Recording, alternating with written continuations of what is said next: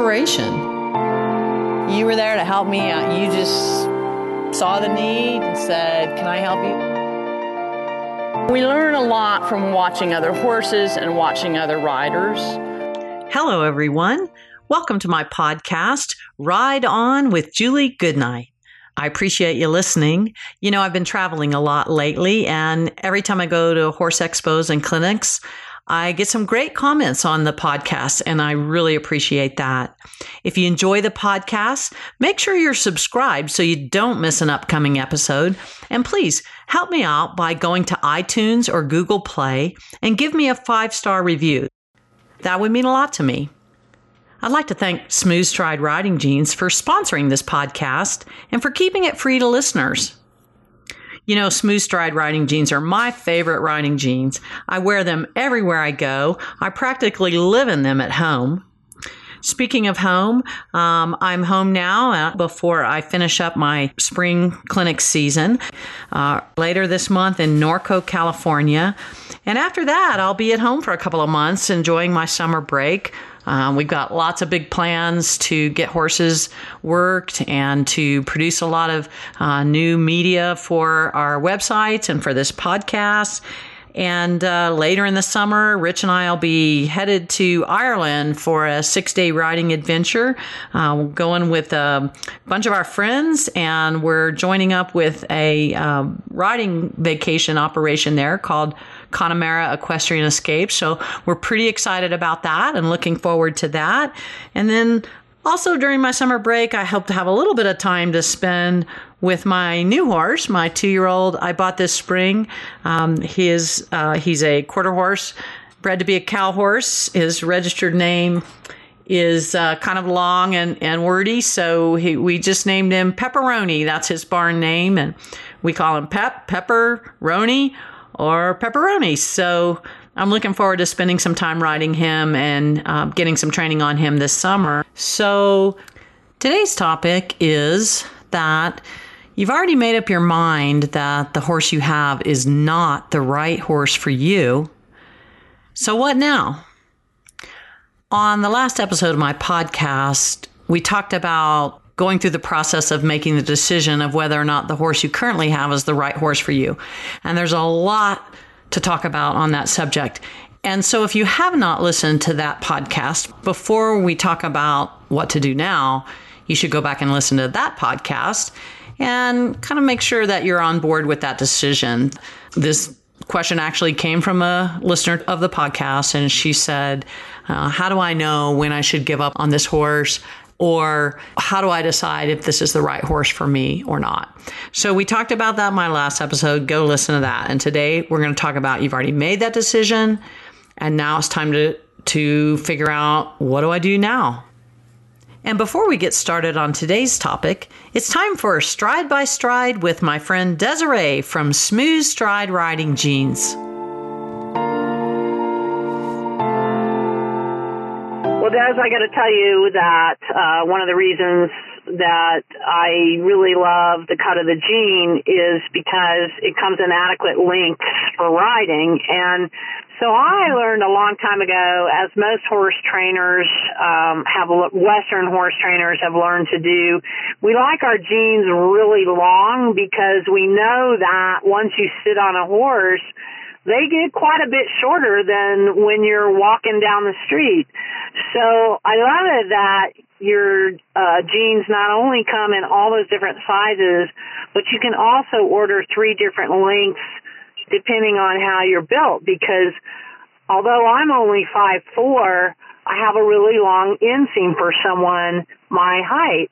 And another mm-hmm. person could be five four and have a much shorter inseam than me. Um, but so as far as what I can see, the three links that you offer uh, really uh, cover every size rider. Yep, they uh, the 31 inch, 33 inch, and 36 inch. Uh, those three choices are working very well for us. And yeah, the you know the angles when you sit in the tack with the bend of the knee and the bend of the hips and all that, it does shorten them up. So uh, I am very happy that we offer a 36 inch length because not only does it help to keep the pant down, even though the design again in the lower leg Um, it the the pattern itself uh, encourages the no riding up of the jean, but um, I'm really happy that that you're happy with the length for sure. Well, one thing I've noticed about that lower leg is that uh, even if I hop up on an English horse um, with the smooth stride riding jean on, I don't really have to stop and put on half chaps because the uh, the lower leg seems to stay down and smooth. Um, so uh, it's comfortable for all types of saddles. Another thing that I just thought of when you guys were talking was um, I had an instructor that if she ever forgot her half chap, she would wrap polos. Oh yeah, polo wraps. We've done that a lot. Yeah. Mm-hmm. I put them under my jeans too. Yeah. Um, I used to uh, ride when I galloped race horses. I would put one of those their um, those tight elastic um, kind of like a, a knee guard or a leg guard that I would put those on mm-hmm. underneath my jeans to protect my lower leg and I would literally wear those things out and have to get new ones. So we've all been there, huh? Mm-hmm. And then you know we've got the uh, the microsuede with the extended knee patch jeans that that works like a built-in half chap. Um, and so especially for English riders, you know me being an English rider, um, because of the stirrup leathers, they're different from Western stirrup leathers. The uh, extended knee patch really add protection to the inside of your calf bicep so you're not irritated by the uh, English stirrup leathers. And so and with the full seat, that's the same thing. So again, it uh, eliminates another piece of equipment that you don't have to put on and off, which is a possible half chap. You know, you you can two of the three styles have the basically built-in leg protection right there. So for endurance riders, they're it's wonderful. Or for ladies who uh, spend a lot of hours out trail riding, you know. So thank you. Yeah. So you've made the decision this is not the right horse for you. And now we're going to talk about going forward. How do we disperse of this existing horse? And what do we do next? How do we find a new horse? So, first of all, let's talk about this existing horse. And for whatever reason, you've sadly come to this decision that it's just not working for you and it's time to move on. And so the first thing that has to happen is you have to figure out a responsible resolution for the horse you currently have. So we're going to talk about that for a few minutes. As I thought through this scenario, I could basically only come up with three sort of categories of what's going to happen in terms of dispersing the horse that you have. You know, a lot of people uh, most of us can't just keep collecting horses. So if we're going to get a new horse, we've got to first uh, responsibly rehome or sell or replace the horse that we have. I came up with three possible scenarios um, depending on why it is that you're getting rid of this horse. And so, first of all, could be a horse that is dangerous, has insurmountable training issues, or is um, irreparably lame. And so basically, this is a horse that you're not going to be able to sell. Um, and you're really not going to be able to donate that horse, uh, give him give him to someone, or donate him to any kind of uh, nonprofit um, situations. So those and those basically are the three categories. So if we're looking at dispersing the horse we have, either um, it's a horse that is going to be difficult to deal with because it's lame, unhealthy, or dangerous, or it's a horse that's sellable, or it's a horse that is donatable. Uh, in other words, I'm going to be getting money for this horse, uh, but he is useful to someone out there, or, or I can rehome him to some sort of situation. So let's talk about the dangerous and lame horse first. Obviously, that's the most difficult horse um, to to deal with. And I think it's really really important to keep in mind that the only option you have is to be responsible and honest and upfront about this horse, whether it's lameness, whether it's health, chronic health issues, or um, whether it's got some dangerous training problem. Now, let me let me talk about the dangerous training problem first because I feel like sometimes horses get put, into that category that shouldn't be there. There are many, many horses out there that just need training or that have gotten kind of screwed up in their training and they need sorting out. And just because you can't handle this horse or you can't retrain this horse, um, or just because it didn't work for you, um, does not mean that that's a defective horse. So if this horse just needs to have better training and um, if he just has a temporary problem or he's just too much horse for you, then in my perfect world, that horse would go to a trainer and would go to a qualified and successful, experienced trainer that was experienced in training all types of horses, not just performance horses, um, and that could give you an honest and um, objective evaluation of that horse's training and take you out of the equation. So he won't be evaluating this horse for you. He will be evaluating this horse for anyone. Is there any rider out there that this horse is suitable? What are the holes in this horse's training that make him unsuitable for you? Can we fix those holes and then make this a marketable horse? Remember, we don't want to throw away horses. We don't want to dispose of horses and we'd prefer not to euthanize horses, but we have to find them a proper home. And so it's all over the map what that proper home might look like. If this horse is, is chronically lame, is he healthy enough that he could be a companion animal for another usable horse? Um, so there's there's all kinds of resolutions, but I think that if it's dangerous training, that is the question mark on this horse, or or uh, he a lack of training. Then I think you owe it to yourself to spend, you know, let's say a thousand dollars on getting a good evaluation done on that horse um, that ought to buy you, you know, at least 30 days of training, maybe a little bit more. And I would want to know from that trainer what's it going to take to fix this horse? What type of situation could you envision for this horse? Um, you know, could could he be fixed enough for a youth rider? Could he be fixed enough for someone to just follow another horse on a trail ride? Is it hopeless? Um, but you need a professional evaluation of that horse. And if it's fixable, you owe it to that horse to get him fixed before we look at putting him in the sellable or donatable category. If that horse is truly evaluated to be dangerous to human life, then you need to consider the possibility of euthanization or some sort of retirement that permanently takes that horse out of circulation.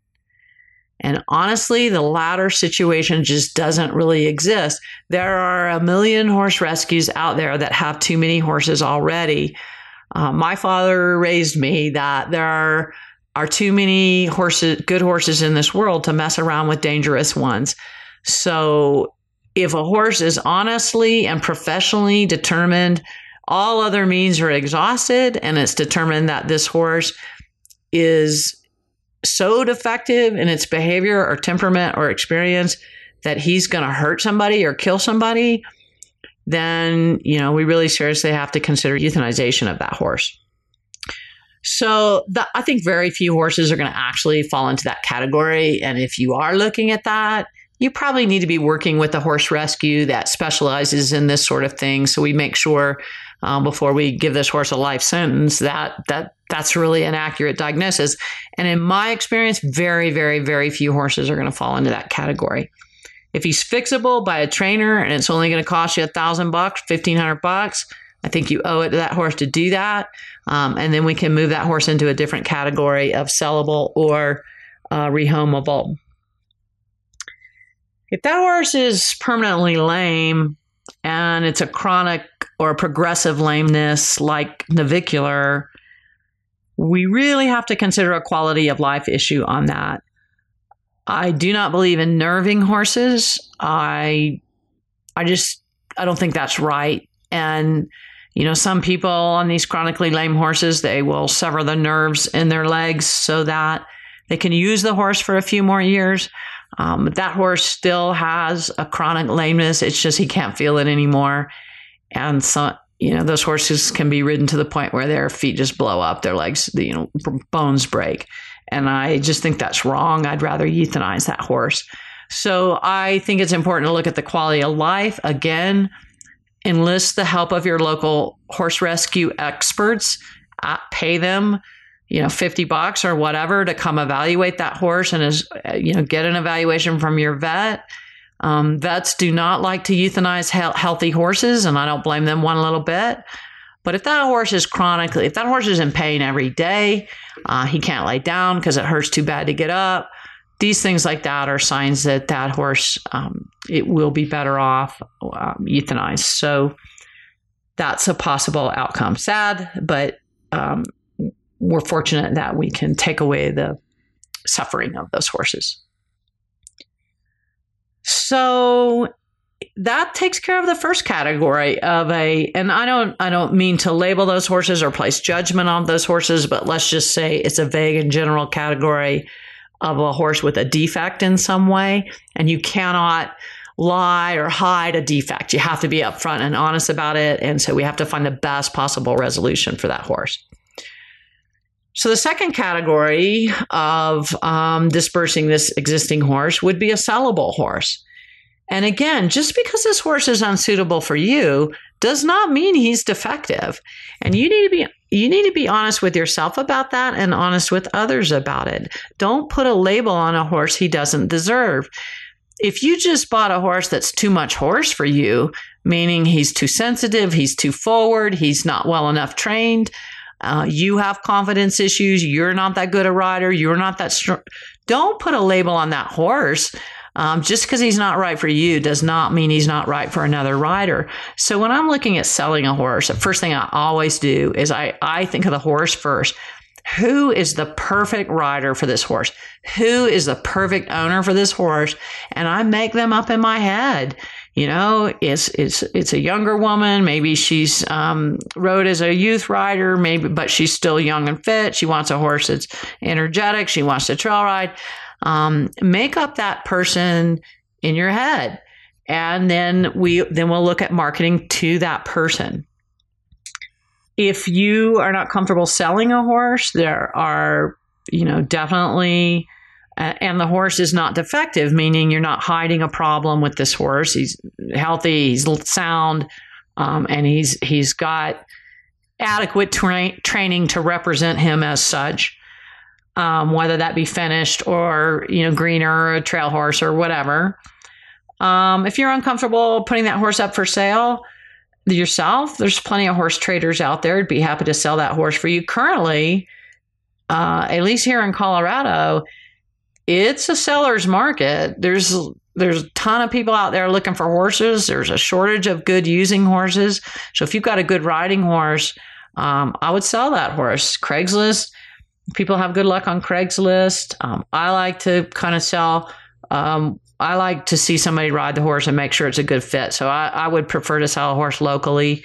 Um, but there's all kinds of different situations for selling a horse. Um, if he has minimal value, you're looking at $1,500 to $2,500 price. Um, if he's a finished horse with no riding problems, has good experience and competitive skills, he's certainly worth more than that. Um, you know, and a lot of factors come into the value of the horse, so not, I don't want to get into that. But putting that horse up for sale, use the internet by all means. Make sure that um, you're upfront and honest with the horse, but don't put black marks on a horse that doesn't deserve it either. So there's a fine line between disclosing everything about the horse and um, and misrepresenting a horse. So um, give good, good, solid, truthful information about the horse, but you don't have to to reveal your failures with the horse. Um, so so just leave yourself out of it is what I would encourage you there. So the third category uh, I could think of for dispersing a, a horse that you've decided is not the right horse for you would be to either donate this horse to a nonprofit operation or to give the horse away to a suitable home. So let's talk about donation first. Um, donation to a nonprofit is a great resolution for a horse that has usefulness.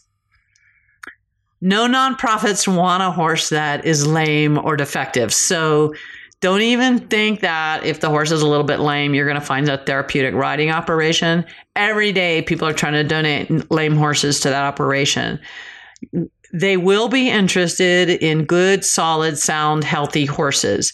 They don't have to be finished horses, but they have to be calm, gentle, tractable, um, and suitable to therapeutic riding. But beyond therapeutic riding, you've got summer camps, you've got heck, just youth, youth kids, 4-H, um, local kids. Um, there's all kinds of people that would be interested in having a horse for either really cheap or free. But we have to make sure they're qualified financially. They have a place to keep that horse. I would want to go see that place. I would want to make sure this is as just a good a resolution for that horse as it is for the people. If you're looking at donating the horse to a nonprofit and taking a tax deduction, um, I believe you you would definitely want to get some professional advice on this, but I believe the general rule of thumb is they can write you a receipt for up to $5,000 without getting an appraisal on the horse. If you have a super nice horse, let's say a show horse, and he's sound and he has value above 10,000, you can get an appraisal done on that horse. And it's just a matter of jumping through hoops usually to get an appraisal. And then you can write that horse off on your taxes to whatever value he has so that's a viable consideration look at your local um, therapeutic riding your youth camps and things like that that are non you know registered non 501c3 nonprofit operations that might use horses but again if they are well established, they get horses offered to them every single day. So they're going to be picky. So keep that in mind. If you're going to give away a horse, let's say he's got a certain lameness or maybe he was in an accident or something that left him unrideable or kissing spine or something like that. He's other he he has suitability as a companion horse for another horse. You may find an individual owner that has one horse, but they have the capacity for two and they want a companion animal for their existing horse. Um, I would consider working through your local rescue. If you have lo- local rescue operations, you know, preferably not going to burden the rescue with that horse, but they might be able to give you good advice. They might have people on their adoption list they might have people that would foster that horse in their rescue. So definitely contact your local rescue, ask them for advice, um, offer to help them if they can help you. Um, so again, there's rescues all over the place, but there's different kinds of rescues that have different mission statements. Um, so you want to look for one that's looking to repurpose and rehome horses, not just collect horses. Um, and and uh, that has the right values that align with your own. So that's all the things I can think of right off the top of my head for dispersing an existing horse that you might have. You know, it's hard to come to the decision that this is not the right horse for you and that you need to move on to a different horse. It's hard to make that decision and it's really easy to feel guilty about it. But I have a couple things to say about that. First of all, your needs and your happiness matter too. You didn't get into horses to have more headache and more stress and more frustration in your life. And for a lot of us, we're at a age and a station in life where we can't afford to get hurt. Uh, our personal safety is the most important consideration for yourself and for the loved ones around you that depend on you as well. So don't beat yourself up over guilt on this. Your your needs matter. Number 1. Number 2, don't get off on this trip of thinking I can't get rid of this horse cuz I'm the only one that can give this horse a proper home. Get over yourself. There are tons of people out there that can give this horse a proper home. And guess what? If you're not happy with this horse, he's probably not very happy in the relationship either. Um, just because you're not the right horse for this person or you're not the right person for this horse doesn't mean he's not the, you know, that there's not a right person out there for him. Today we mm. talk about the Right Horse and Right Horse Initiative. It's a program I'm getting involved with. It's a new program and it's really focused on rehoming and repurposing horses. And just because this horse isn't working for you doesn't mean there's not another great situation, maybe a better situation out there for this horse. And just because this wasn't the right horse for you, it doesn't mean you're a failure. It just means it was a relationship that didn't work. It, you're, it's unsuitable. You're unsuitable for each other. And so let's go find a solution for you and let's go find a solution for that horse. So the next part of this subject is finding your next horse. You've made the decision to move on from the horse you have You've found a great resolution for rehoming or repurposing or selling that horse. And the next step, we've got to get a new horse for you. And so, you know, keep in mind that everybody that listens to this podcast is going to have a totally different situation. So, I'm not going to get into a lot of details of finding you your perfect horse. I just want to give you some general ideas of what to think about and where to look. But first and most importantly, before you move on to a new horse, I think you really need to take an honest look back on what led you to the situation you're in now. It's important that you don't repeat the mistakes you've made before. Um, it's important that you don't end up with another horse that you have to rehome or sell or repurpose. So we need to really make sure we find the right horse for you this time around. So there's lots of things to consider. First and foremost is you as an individual rider.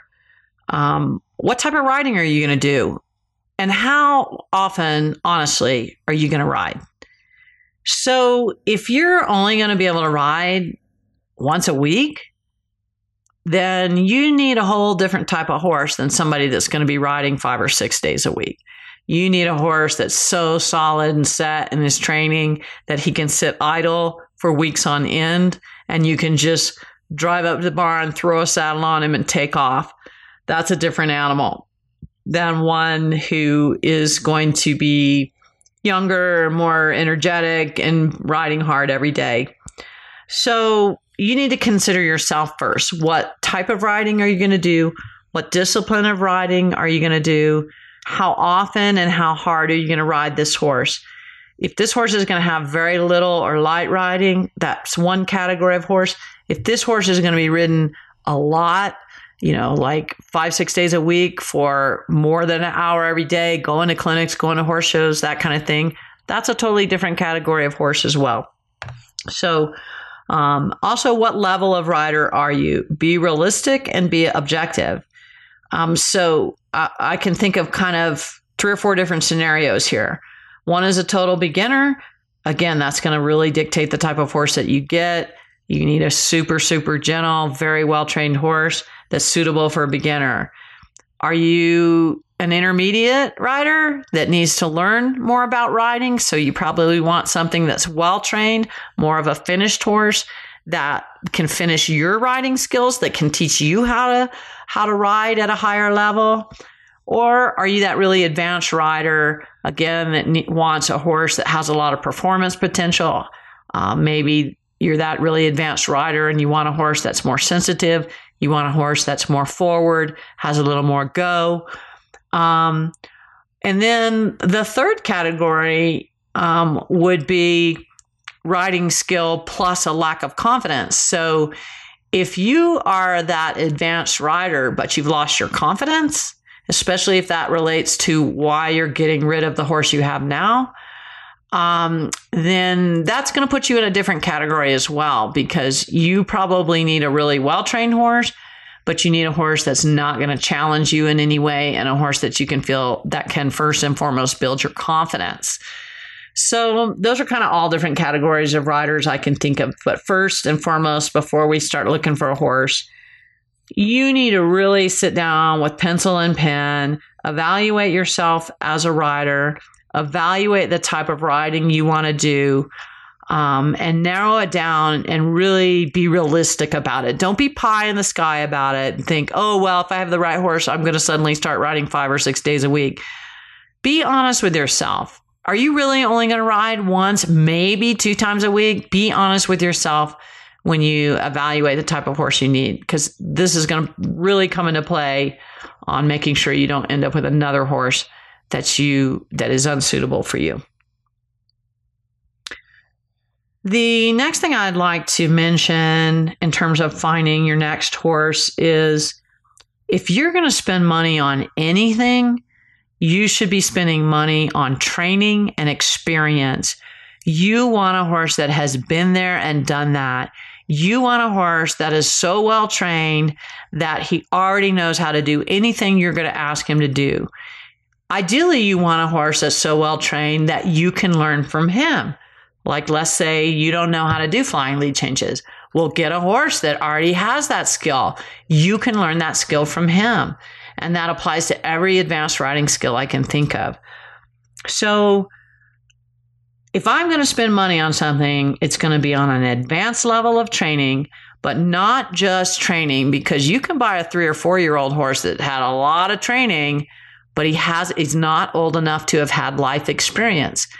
He hasn't been anywhere. He hasn't been to horse shows. He hasn't been hauled around. He hasn't been lived at multiple different homes. Um, that's what we call seasoning and experience on a horse. And it is always cheaper to buy a seasoned horse than it is to put that seasoning on him. So seasoning implies that that horse has been hauled everywhere. He's been on trail rides. He's been on camping trips. He's been at horse shows. He's been to clinics. He's maybe had two or three different owners. So he's lived in different types of operations. Um, that horse is a totally different animal from a horse that is maybe four or five or six years old, but he's lived at the same ranch he was raised on. He's only been to, you know, maybe one little horse show or one little clinic or something. Um, that horse, he that has has lived his whole life at one facility.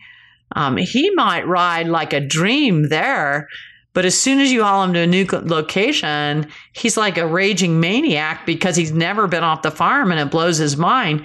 So, seasoning really matters, training level really matters. And before I spend money on color or breed or pedigree or anything else, I'm going to look to training and experience on that horse. And so that kind of leads me to one little caveat I'd like to give. If if when you're thinking about getting a new horse, the first thing that pops into your mind is color or fa- a fancy rare breed, then you're in it for the wrong reasons. I'll just be upfront with you about this. If what you want is a good, safe, reliable riding horse, get color and fancy breeding or fancy color or rare breed, get that kind of stuff out of your head. That should be the last consideration of the horse that you look at. Um, so I'm not saying that the, the right horse isn't a fancy color or isn't a rare breed. I'm just saying that that should be the last part of your consideration. Safety, reliability, training level, suitability to the type of riding you want to do, suitability to your confidence level, suitability to your dominance level, meaning if you're a totally passive person, and this is and this horse is going to walk all over you and take advantage of you. Almost any horse is going to do that, no matter how well how, how well trained he is. So you need to find a horse that is so submissive that even you can't ruin him. So um, keep be honest with yourself and keep all these things in mind. How much money are you going to have to spend? Well, you know, first of all, let me say that as far as looking for a new horse, you should also work with your local rescues. Look for rescues that specialize in repurposing horses that actually have evaluation and training training programs as a part of their rescue And it is quite possible you could find the perfect horse for you and not even have to spend that much money on that horse. Um, there's lots of horses that are coming into rescue operations these days that are safe and reliable, but they need to have been evaluated by a professional. And you need to have spent some time with that horse to make sure he is indeed right for you. If you're going to purchase this horse, um, there are reputable horse dealers out there. I would not have qualms about dealing with if, if it's a horse dealer that's been in business for a long time and is standing on a very good reputation. I would have no qualms about using that horse dealer. In fact, I would rather use a person like that than just a total stranger and, and or buy a horse off the internet. Be very cautious of internet purchasing. It's one way, it's one thing to find a horse for sale on the internet, but I would not buy a horse that you not had not physically inspected and had a vet check done on it. I wouldn't acquire a horse for free that I didn't have a vet check done on because you don't want to inherit a problem of another horse that has a defect that you don't know about or you can't get rid of. So, um, if you are going to spend money on a horse, there's no rule of thumb here. I think that, um, you know, it is a seller's market right now for good, qu- high quality horses. Um, in the low end range of horses, there's a lot of horses at the say 2500 and under range. Uh, might be good good horses there that are for sale that just aren't fancy in any way, aren't registered in any way. Um, so they're not very expensive. Um, some of those horses might be gotten for cheaper because they just need to disperse of these horses and they don't have a lot of dollar value. But once you get up into the five to ten thousand dollar range, there's a lot of well trained, decent horses in that range. At ten thousand dollars, I expect to be able to buy a pretty finished, healthy, um, relatively young horse, meaning tw- you know ten to thirteen years old. Um, so that kind of gives you an idea of how much money you're going to have to spend. If it's really going to be your dream horse and you're going to uh, show and uh, you know be competitive, you're probably looking at twenty thousand and up. So where to look? I would look in your classified ads. I would look online. I would look everywhere. I would tell everyone. I would contact trainers in your area, tell them what you're looking for, see if they have anyone anything for sale. I would work word of mouth really hard. There's a lot of really great horses that, that are standing around in pastures not being used. Um, and the owners, they don't, they don't really actively think about selling them. But if you say, I mean, just today, uh, I have a friend that's looking for a nice horse, good, safe, reliable, broke horse. And I was talking to a friend of mine who sells a lot of horses. She says, Hey, you know, we've got one that fits that category honestly, I don't know if my husband's ready to part with him, but I'll ask him because we have not used this horse in a couple of years and he's too good a horse to just waste away. So there are horses out there. So be sure to work the word of mouth network with your friends um, and with farriers and vets and all of that. So it's a lot of work to find a new horse. When you do find one, you want to watch watch them ride the horse to see if it meets your criteria you're going to ride the horse to see if it meets your criteria. You're going to look at that horse at least one more time before you buy it, uh, preferably an unannounced visit. Um, but if it is a good horse, jump on it because the market is hot right now for good horses. Um, so if you pause too long on that horse, um, it's somebody else is going to jump in there and buy him if you do look at that horse the first time and he does seem to meet all of the criteria for you and you you want to secure that horse just ask the seller if you can put a deposit on the horse put a thousand dollar deposit on the horse until you can get a vet check done. And then make sure that that agreement includes that if you do not pass the vet check or you do not pass the trainer's uh, evaluation that that you get your money back. Um, and again, I would get a vet check done on any horse, even if I was going to adopt a horse for a rescue, unless they had already had their vet check the horse. Um, even if that horse were free, I'd get a vet check on it because you don't want to inherit a chronic physical or illness that you're going to be stuck with. Um, And finally, I would encourage you to, to pay a trainer or a riding instructor to evaluate that horse for you.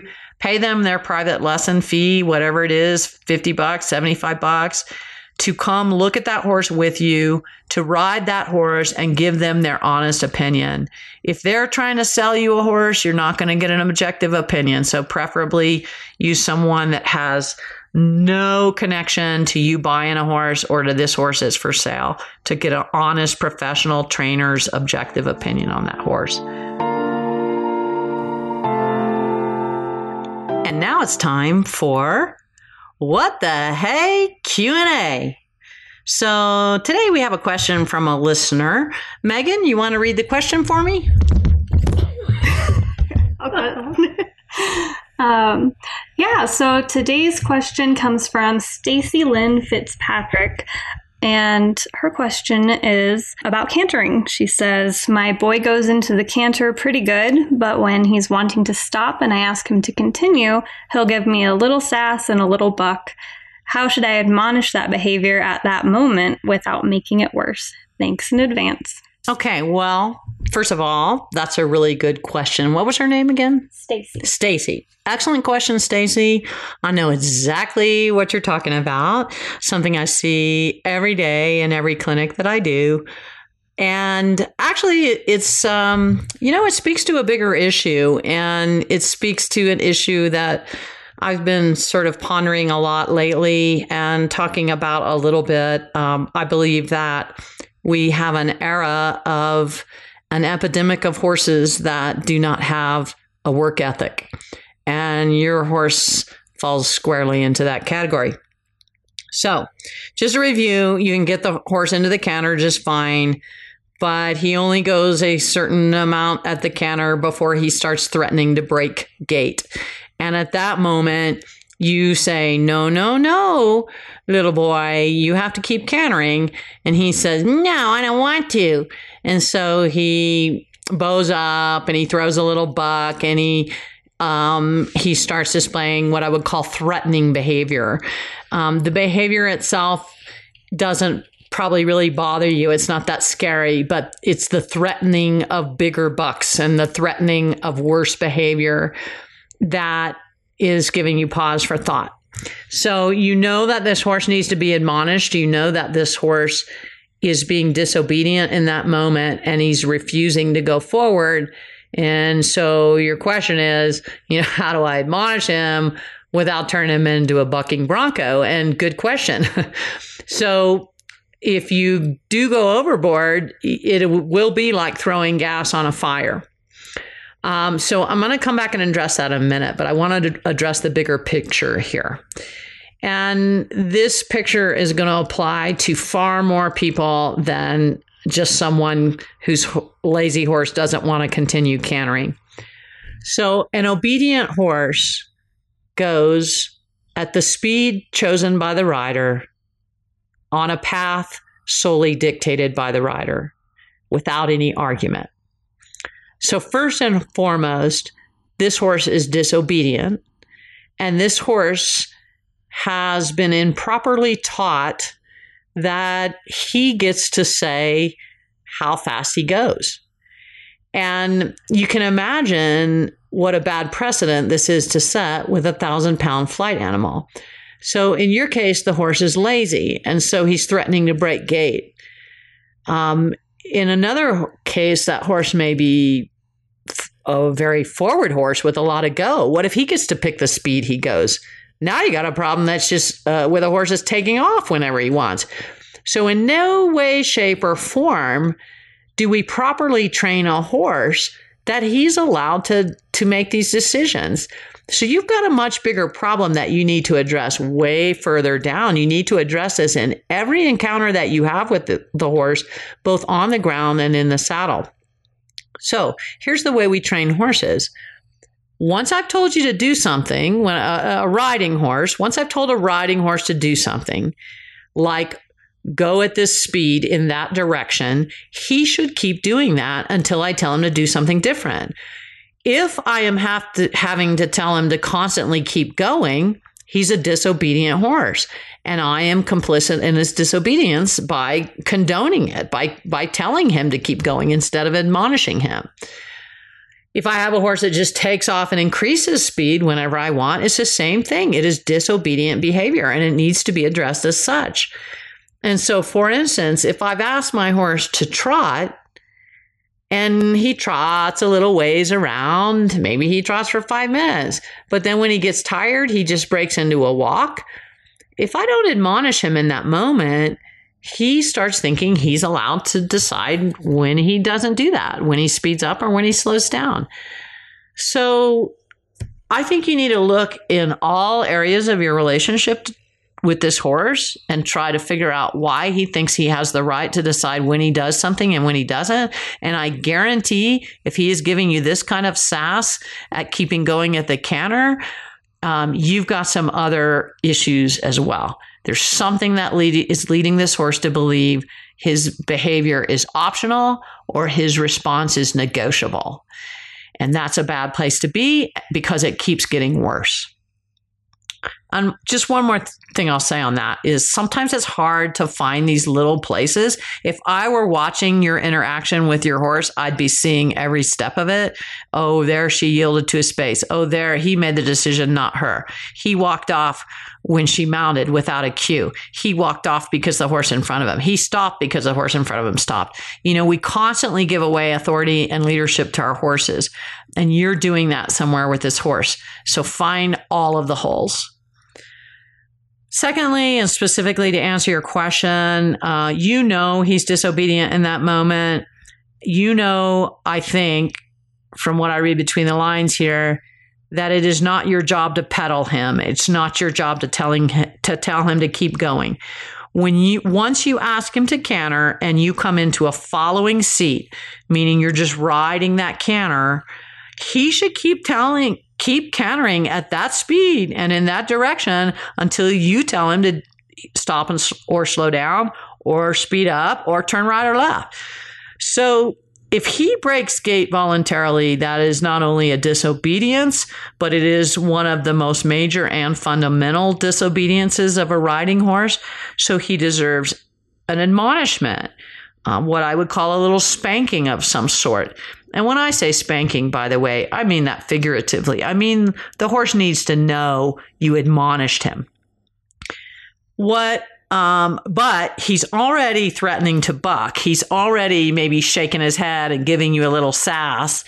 Um, so he's challenging you in that moment and he's saying, I don't believe you, make me. So in that moment, because you're at the canter and he's already um, threatening to buck, I would not lay leather into that horse or lay spur into that horse or or spank him with a whip. All I would do is urge him to go more forward. And so in that moment, what he is doing is resisting going forward and all you have to do to fix it is to make him go more forward. So I would reach forward. I would softly close my legs on him. I would start pumping him, clucking at him and saying, nope, we're going to keep cantering, keep cantering, keep cantering. Um, so ride through that moment. Don't throw gas on the fire. You don't have to spank him and yeehaw him and slap him with the reins. Just ride him forward. Just insist that he go more forward. What I would do in that moment is actually make him gallop. And so if every single time he gets resistant, is threatening, disobedient, and sassy, he actually ha- actually has to work harder. And then, as soon as you feel him moving freely forward, you're going to let him stop. In very short order, he will no longer do that. So, what you need to do is change the opinion of this horse that if he doesn't want a canter, all he has to do is move freely and willingly forward and you will let him stop. If from this day forward you never stop that horse from the canter, except for at a moment when he's moving freely and willingly forward, you will no longer have this problem. Um, and just one more thing I wanted to say about the um, bucking and sassing. Um, when you ask him to move forward in that moment, you don't have to make a big fuss of it, but you do have to make that horse move more forward. And um, you want him to learn to associate every time he gets sassy and resistant, he's going to have to work harder. So you really want to actually urge that horse up into uh, what I would call a hand gallop, uh, what anyone would call a hand gallop. Um, so just a little stronger than a canter. So um, so he learns to associate hard work with sassy behavior. So those are all the things I can think of to uh, get you get you moving in the new direction on your next horse. I'm sure that you have a million questions to ask for here, so be sure to comment as you listen to this podcast. And uh, who knows, maybe we'll answer your question in the next podcast. So thank you very much and enjoy the ride. Thank you to Smooth Stride Riding Jeans for sponsoring this podcast. They make it possible for you to listen for free. Be sure to visit juliegoodnight.com slash academy for more in-depth training advice. If you enjoyed this podcast, I'd really appreciate your good review on iTunes so more horse lovers just like you can find my podcast. Thanks for listening, and don't forget to enjoy the ride.